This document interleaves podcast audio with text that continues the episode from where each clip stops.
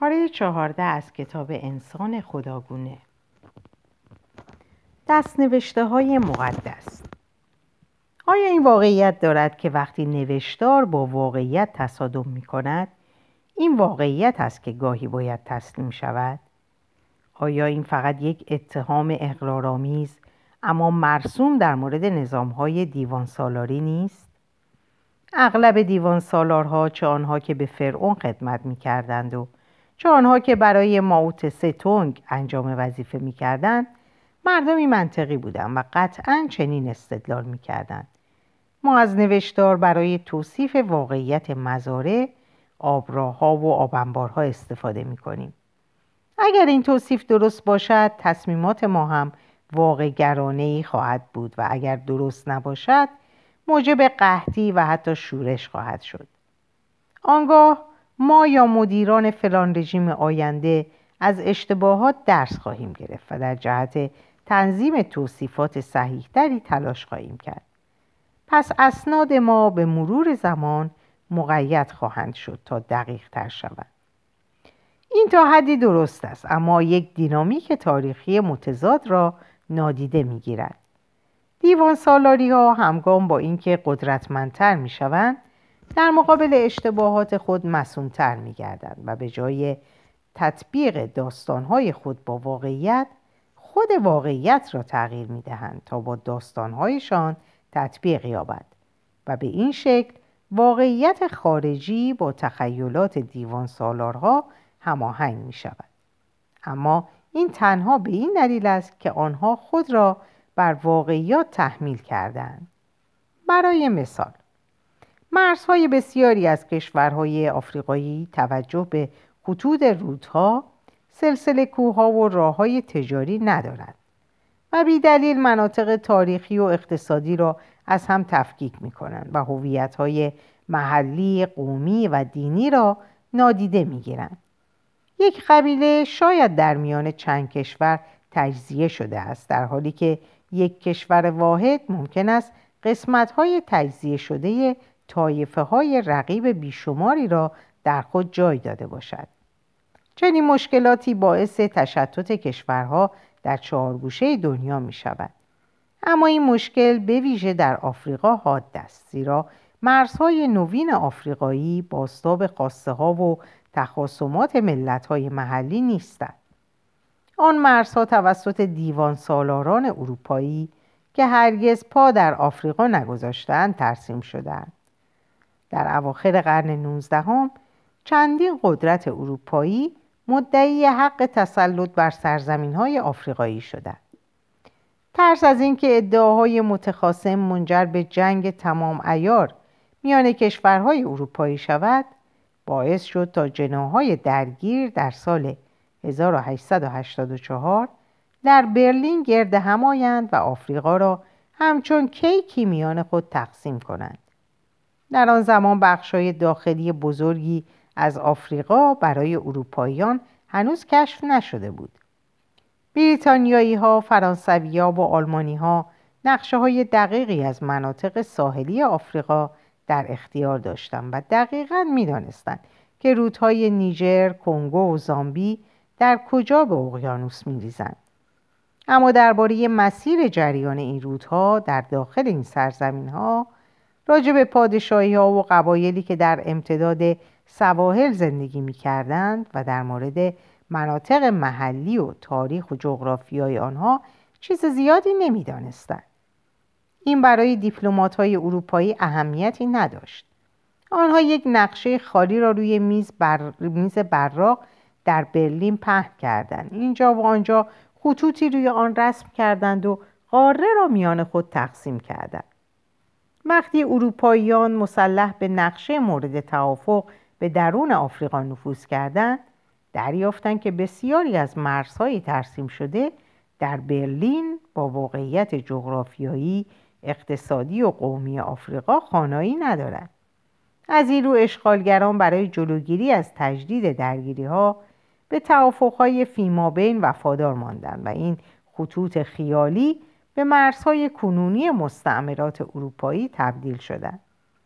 طی نیمه دوم قرن بیستم وقتی امپراتوری های اروپایی متلاشی شدند و مستعمرات استقلال خود را به دست آوردند این کشورهای جدید از ترس افتادن به جنگ ها و تخاصمات پایان مرزهای مستعمراتی را به رسمیت شناختند بسیاری از مشکلاتی که کشورهای کنونی آفریقایی با آنها روبرو هستند ناشی از این امر است که مرزهاشان غیر منطقی هستند. وقتی تخیلات مکتوب دیوان سالاران اروپایی با واقعیت آفریقا مواجه شد این واقعیت بود که تسلیم شد. نظام آموزشی نوین نمونه های فراوان دیگری از واقعیت را نشان می دهد که تسلیم اسناد مکتوب تسلیم اسناد مکتوب شدند. وقتی من می‌خواهم میز تحریرم را اندازه بگیرم معیاری که به کار می‌برم اهمیت زیادی ندارد میز تحریر من علا رقم این که بگویم 200 سانتی متر است یا 78 و 74 اینچ است یکسان خواهد ماند اما آن معیاری که دیوان سالاری برای ارزیابی مردم به کار می برد نقش بسیار مهمی بازی می کند. وقتی مدارس شروع به نمره دادن به دانش آموزان بر اساس مدارک تحصیلی دقیق کردن زندگی میلیون ها دانش آموز و معلم به طرز چشمگیری تغییر کرد. مدرک تحصیلی ابدایی نسبتا جدید است.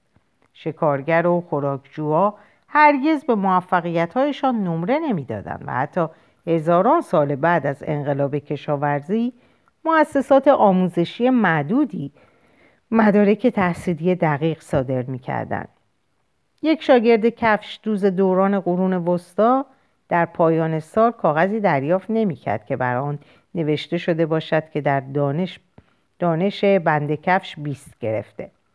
اما در علم سگک کفش کفش هشت گرفته. یک دانشجو در دوران شکسپیر دانشگاه آکسفورد رو با یکی از این دو نتیجه ترک می‌کرد. یا با درجه یا بدون درجه.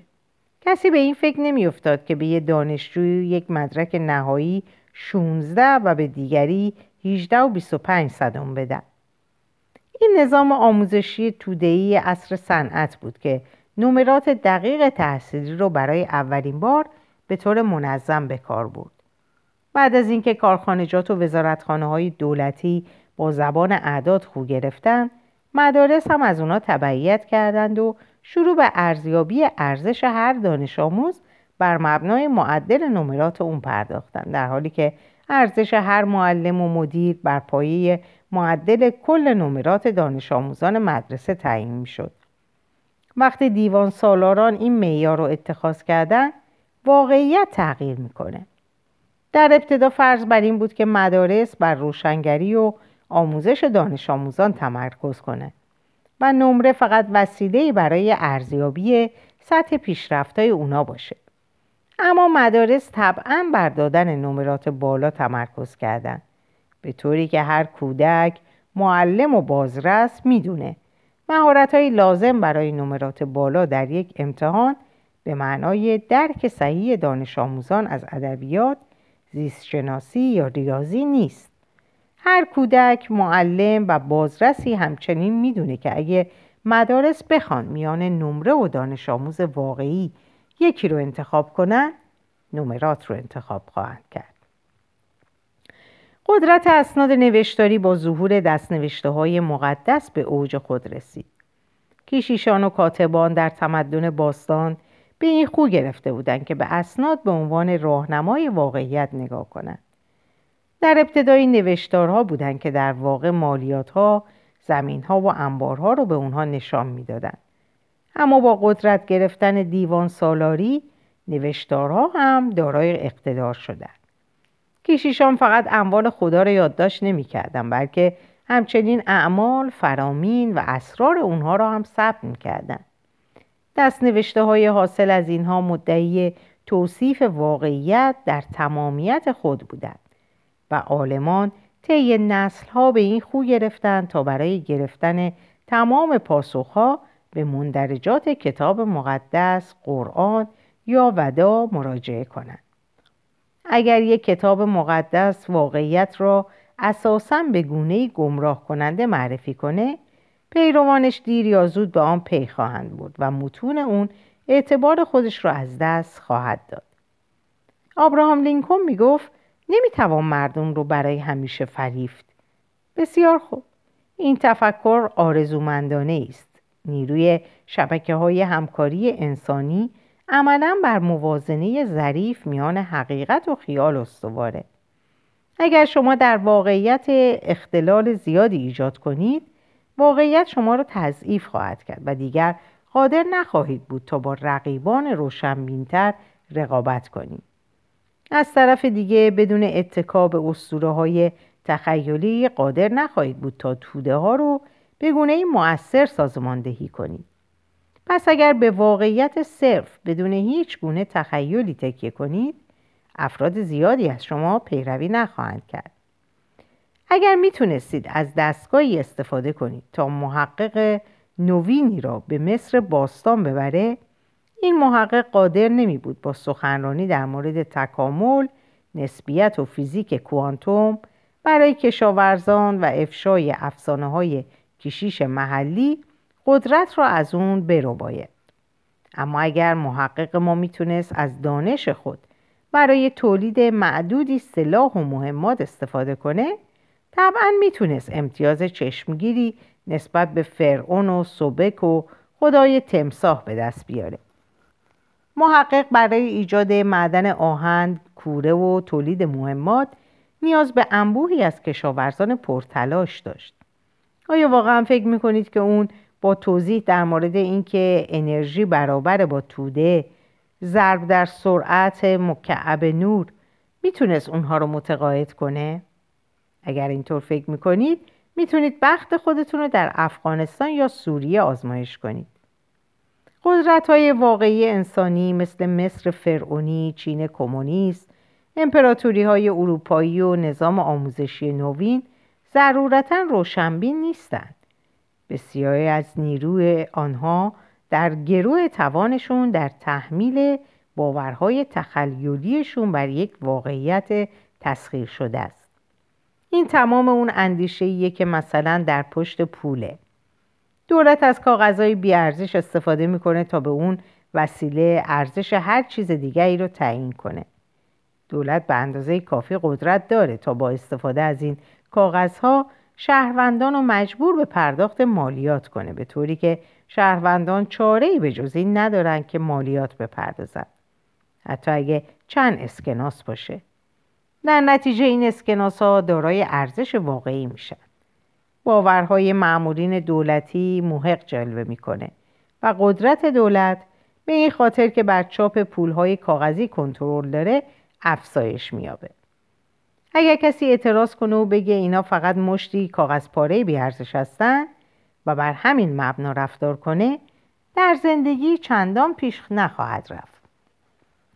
همین امر می‌تونه زمانی رخ بده که نظام آموزشی اعلام کنه که آزمون ورودی بهترین روش برای ارزیابی دانشجویانه.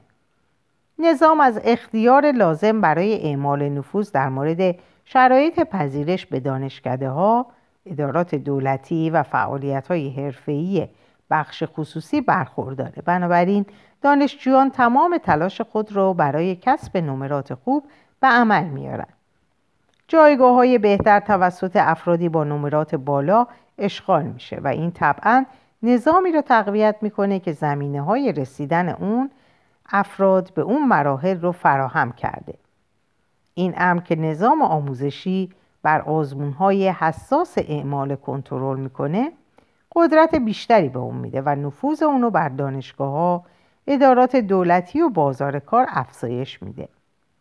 اگه کسی اعتراض کنه که این مدارک تحصیلی فقط مشتی کاغذ پاره هستند و بر اون مبنا عمل کنه او نیز در زندگی چندان پیش نخواهد رفت.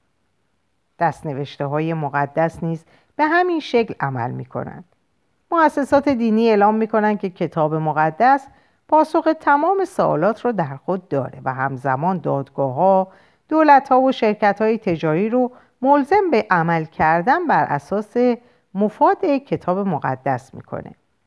اگه فرد توانایی این دستنوشته ها رو بخونه و نگاهی به جهان بیاندازه در, در, در خواهد یافت که این دو در حقیقت با هم به خوبی تطبیق دارند. دست نوشته ها میگن که شما باید به خدا اشریه بپردازید. ببینید همه این کار رو می‌کنن. دست نوشته ها میگن که زنان از مردان پسترن. و نمی‌تونن به عنوان قاضی در دادگاه خدمت کنن یا در دادگاه شهادت بدن. ببینید در واقع هیچ زنی به کار قضاوت نمی‌پردازه و دادگاه ها شهادت او را قبول ندارد دست نوشته ها میگن کسی که به مطالعه کلام خدا می‌پردازه در زندگی موفق خواهد شد. پس تمامی شغلای خوب در حقیقت توسط مردمی که کتاب مقدس رو از بر می‌دونن اشغال شده. چنین شخص دانایی طبعا شروع به مطالعه کتاب مقدس می‌کنه و از اونجا که اون داناست به یک فرد متخصص در دست نوشته ها بدل میشه و در نتیجه به کار قضاوت منصوب میشه. وقتی اون قاضی میشه به زنان اجازه شهادت در دادگاه نمیده و وقتی جانشین خودش رو انتخاب می‌کنه مشخصا کسی رو انتخاب می‌کنه که کتاب مقدس رو به خوبی می‌دونه. اگر فرد مرتدی اعتراض کنه که این کتاب یک مش کاغذ پاره است و بر اون منوار رفتار کنه در زندگی پیش نخواهد رفت. حتی اگه دست نوشته ها مردم از ماهیت راستین واقعیت منحرف کنند نمی‌تونن اقتدار خود رو طی هزاران سال حفظ کنند. برای مثال درک کتاب مقدس از تاریخ کاملا نادرسته اما در تمام دنیا رواج داره و میلیاردها انسان هنوز به اون باور دارن. کتاب مقدس یه نظریه یکتا پرستانه از تاریخ رو ارائه میده که میگه جهان تحت حاکمیت یک خدای قادر متعال قرار داره که بیش از هر چیز, هر چیز دیگری به من و کارهای من بها میده. اگر چیز خوبی اتفاق بیفته باید حاصل کار خوب من بوده باشه. هر فاجعه ای قطعا باید مجازاتی بر گناهان من باشه. اما یهودیان باستان باور داشتند که رنج حاصل از خوشسالی یا فتح یهودا توسط شاه بابل و تبعید مردم همه مجازات های الهی بر گناهان خودشون بود. و اگر کوروش شاه پارسی بر بابلی ها چیره شد و به یهودیان تبعیدی اجازه داد تا به خونه خود بازگردند و اورشلیم رو بازسازی کنند باید به این دلیل بوده باشه که خدا در عین شفقت به ندای ندامت آنها گوش فرا داده. کتاب مقدس این امکان رو که شاید خوشسالی حاصل فوران آتشفشانی در فیلیپین بوده باشه به رسمیت نمی‌شناسه. و این دلیل رو که نبوچاد نظار یهودا رو به انگیزه مساله تجاری بابلی ها فتح کرد قبول نداره. و این توضیح رو که شاه کوروش دلایل سیاسی خاص خود رو برای التفات به یهودیان داشته مردود می‌دونه. کتاب مقدس در نتیجه هیچ علاقه ای به بومشناسی جهانی اقتصاد بابل یا نظام سیاسی پارس نداره. یک چنین خودشیفتگی کودکی همه ما رو برامون تدایی می‌کنه. کودکان در تمام ادیان و فرهنگ ها فکر می‌کنن که در مرکز جهان قرار دارن و به این دلیل علاقه قلبی ناچیزی نسبت به وضعیت و احساسات دیگران از خود نشون میدن. و از این روز که طلاق تاثیر عاطفی تخریبی جدی روی کودکان می‌گذاره. یک کودک پنج ساله نمی‌تونه درک کنه که دلیل اونچه که در حال وقوعه مربوط به اون نمیشه. فرقی نمی‌کنه که شما چند بار به اون بگین که بابا و ماما افراد مستقلی هستن و موزلات و خواستای خاص خودشونو دارن و اینکه جدایی اونها ربطی به اون نداره. کودک در هر حال قادر به درک اون نیست. اون فکر می‌کنه که همه چیز به خاطر اون اتفاق میفته اکثر مردم با یک چنین توهم کودکانه ای رشد می‌کنن یک تا پرستان تا لحظه مرگ بر چنین باوری میچسبن همسان همسان با یک کودک که فکر می‌کنه که والدینش به خاطر اون با هم دعوا می‌کنن یک تا پرستم معتقده که پارسی ها و بابلی ها به خاطر اون با هم جنگیدن. در دوران کتاب مقدس فرهنگهایی وجود داشتند که درک بسیار صحیحتری از تاریخ داشتند. ادیان روح باور و تعدد پرست جهان رو همچون بستر جولان قدرت‌های متفاوت فراوانی مجسم می‌کردند. نه عمل کرده یک خدای واحد. در نتیجه برای روح باوران و تعددگرایان آسان بود که بپذیرند که بسیاری از وقایع ربطی با من و خدای محبوب من نداره و به این دلیل رخ نمیده که منو برای گناهان مرتکب شده مجازات کنند یا پاداشی در ازای اعمال نیکوی من باشند مورخین یونانی مثل هرودوت و توسیدید و نیز مورخین چینی مثل سیماقیان نظرات ظریفی از تاریخ تدوین کردند که شباهت بسیار زیادی به نظرات نوین خود ما داره. اونا تشریح می‌کردن که جنگ ها و انقلابات به دلیل طیف گسترده ای از عوامل سیاسی و اجتماعی و اقتصادی رخ میده. انسان ها می‌تونن قربانی جنگ شن بدون اینکه این جنگ حاصل اشتباه خودشون باشه. در نتیجه هرودوت علاقه وافری به درک سیاست پارسی نشان می‌داد. در حالی که سیماقیان بسیار معطوب به فرهنگ و دین مردم بربر دشت ها بود. محققین کنونی با هرودوت و سیماقیان موافقند نه با کتاب مقدس و به این دلیل که تمام دول نوین تلاش بسیاری رو مصروف جمعآوری اطلاعات درباره کشورهای دیگه و تحلیل روندهای اقتصادی و سیاسی و زیست محیطی جهانی می‌کنند. وقتی اقتصاد ایالات متحده دچار بحران میشه حتی جمهوری خواهان پروتستان به جای نظر انداختن به گناهان خود گاهی انگشت اتهام به سوی چین دراز می‌کنند اما اگرچه هرودوت و توسیدید واقعیت رو خیلی بهتر از معلفین کتاب مقدس درک می‌کردند این کتاب مقدسه که در رویارویی میان این دو نظریه جهانی متخاصم با یک ضربه قاطع در مسابقه پیروز میشه.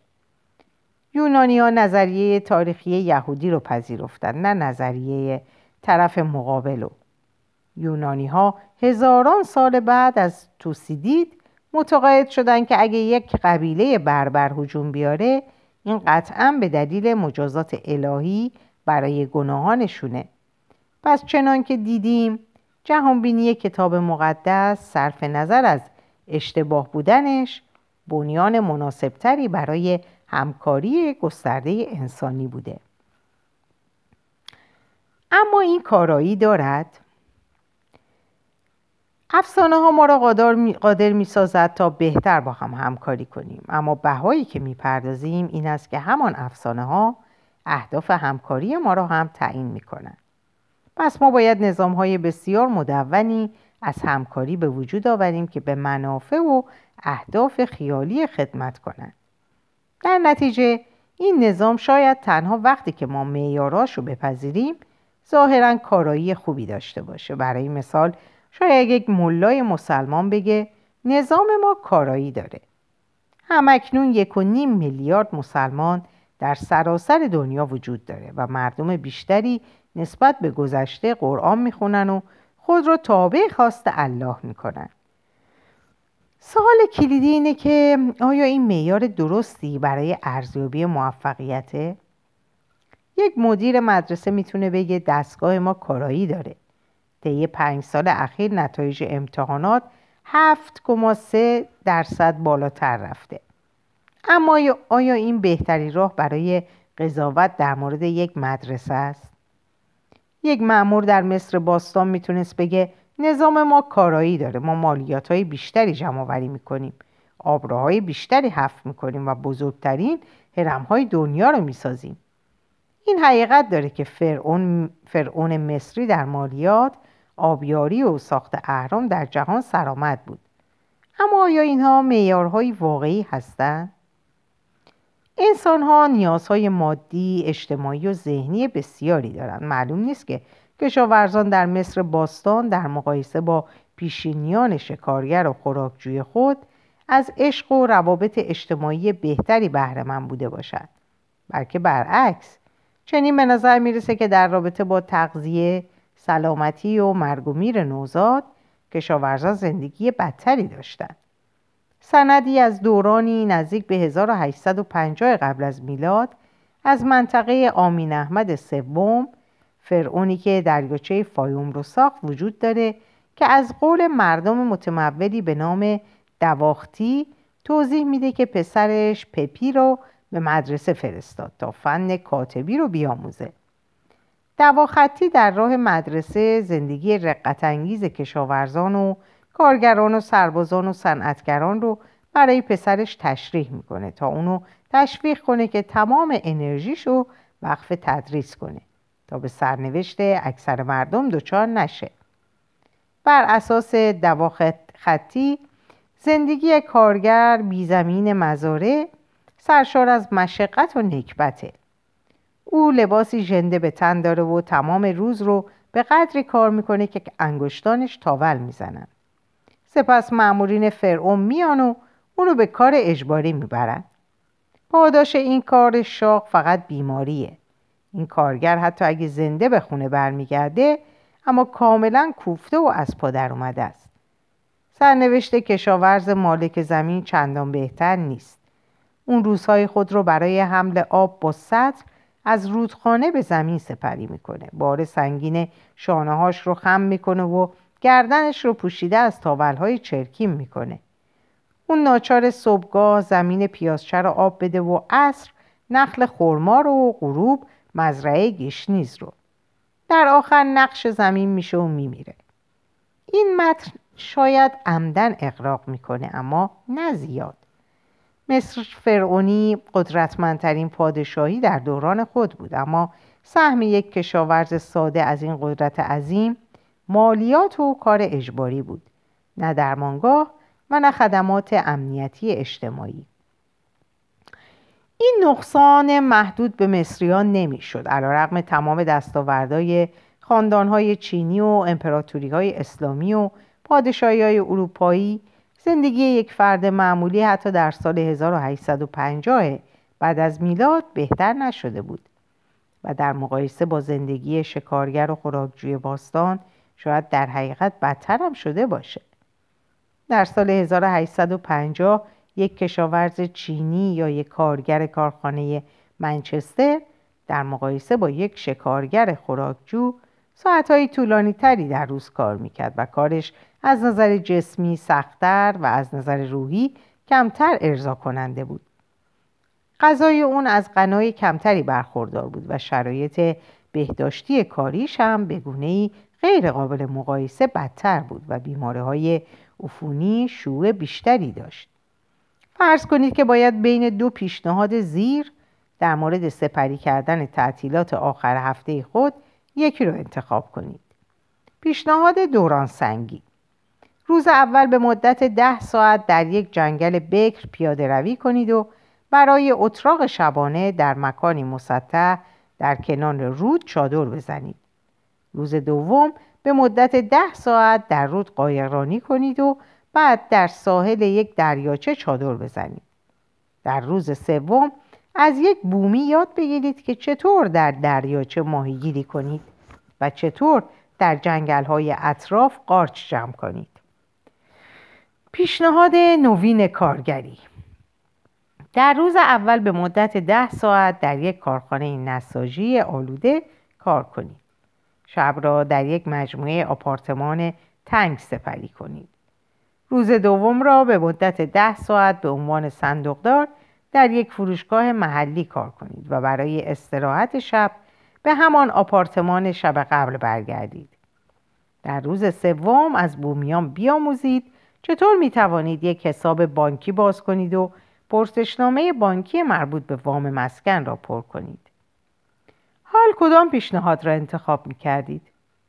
در رابطه با ارزیابی از شبکه همکاری انسانی همه چیز بستگی دارد به معیار و نقطه نظری که انتخاب می کنید. آیا قضاوت ما از مصر فرعونی بر اساس تولید، تغذیه یا شاید توازن اجتماعی است؟ آیا توجه ما بر روی اشراف است یا کشاورزان ساده یا خوک ها و تمساه ها؟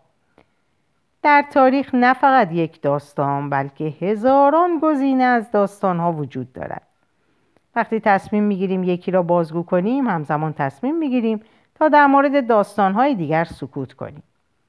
شبکه های همکاری انسانی معمولا بر اساس معیارهای قضاوت می‌کنن که خود اونها را ابدا کردن و عجیبم نیست که اغلب نمرات بالایی به خود میدن. اون شبکه های انسانی که به ویژه تحت عناوین خیالی موجودیت هایی مثل خدایان ملت ها و شرکت ها برپا شدن معمولا موفقیت خود را از زاویه آن موجودیت خیالی میسنجند. یک دین وقتی موفقیت آمیز خواهد بود که دقیقا از فرامین الهی پیروی کنه. شکوه یک ملت بر اساس ارتقا منافع ملی ارزیابی میشه و یک شرکت تجاری وقتی موفقه که پول زیادی به دست بیاره. وقتی به مطالعه تاریخ هر شبکه انسانی می‌پردازیم به جا خواهد بود تا گاه مکس کنیم و از چشمانداز موجودیتی واقعی به آن نگاه کنیم چطور می توانیم بدانیم که یک موجودیت واقعی است؟ خیلی ساده می توانیم از خود سوال کنیم آیا آن موجودیت متحمل رنج می شود؟ اگر مردم معبد زئوس را به آتش بکشند زئوس رنج نخواهد کشید وقتی از ارزش یورو کاسته می شود یورو رنج نخواهد کشید. وقتی یک بانک ورشکسته می شود بانک رنج نخواهد کشید. وقتی کشوری متحمل می شود متحمل شکستی می شود آن کشور به واقع رنج نخواهد کشید. این فقط یک استعاره است اما برعکس. وقتی یک سرباز در نبردی مجروح می شود واقعا متحمل رنج خواهد شد. وقتی یک کشاورز قهدی کشیده چیزی برای خوردن ندارد رنج خواهد بود وقتی یک گوساله را از گاو ماده جدا می کنند هر دو رنج خواهند کشید. این واقعیت است. رنج ها طبعا می توانند به دنبال باور ما به افسانه ها به وجود آیند. برای مثال باور به اسطوره های ملی و دینی می تواند باعث بروز جنگ شود که در آن میلیون ها نفر جسم و جان و خانه خود را از دست می دهند. علت جنگ خیالی است اما رنج ناشی از آن صد درصد واقعی است. دقیقا به این دلیل است که باید تلاش کنیم تا خیال و واقعیت را از هم تفکیک کنیم. افسانه بد نیست بلکه اهمیت حیاتی هم دارد. بدون داستانهای مشترکن پذیرفته شده درباره چیزهایی مثل پول، دولت و شرکت تجاری هیچ جامعه پیچیده انسانی کارایی نخواهد داشت. ما نمی‌توانیم بدون باور به قواعد تخیلی فوتبال فوتبال بازی کنیم. و نمی‌توانیم بدون باور به داستانهای خیالی از مزایای بازارها و دادگاه ها شیم. اما داستانها تنها وسیله هستند. اونها نباید برای ما هدف و معیار شن.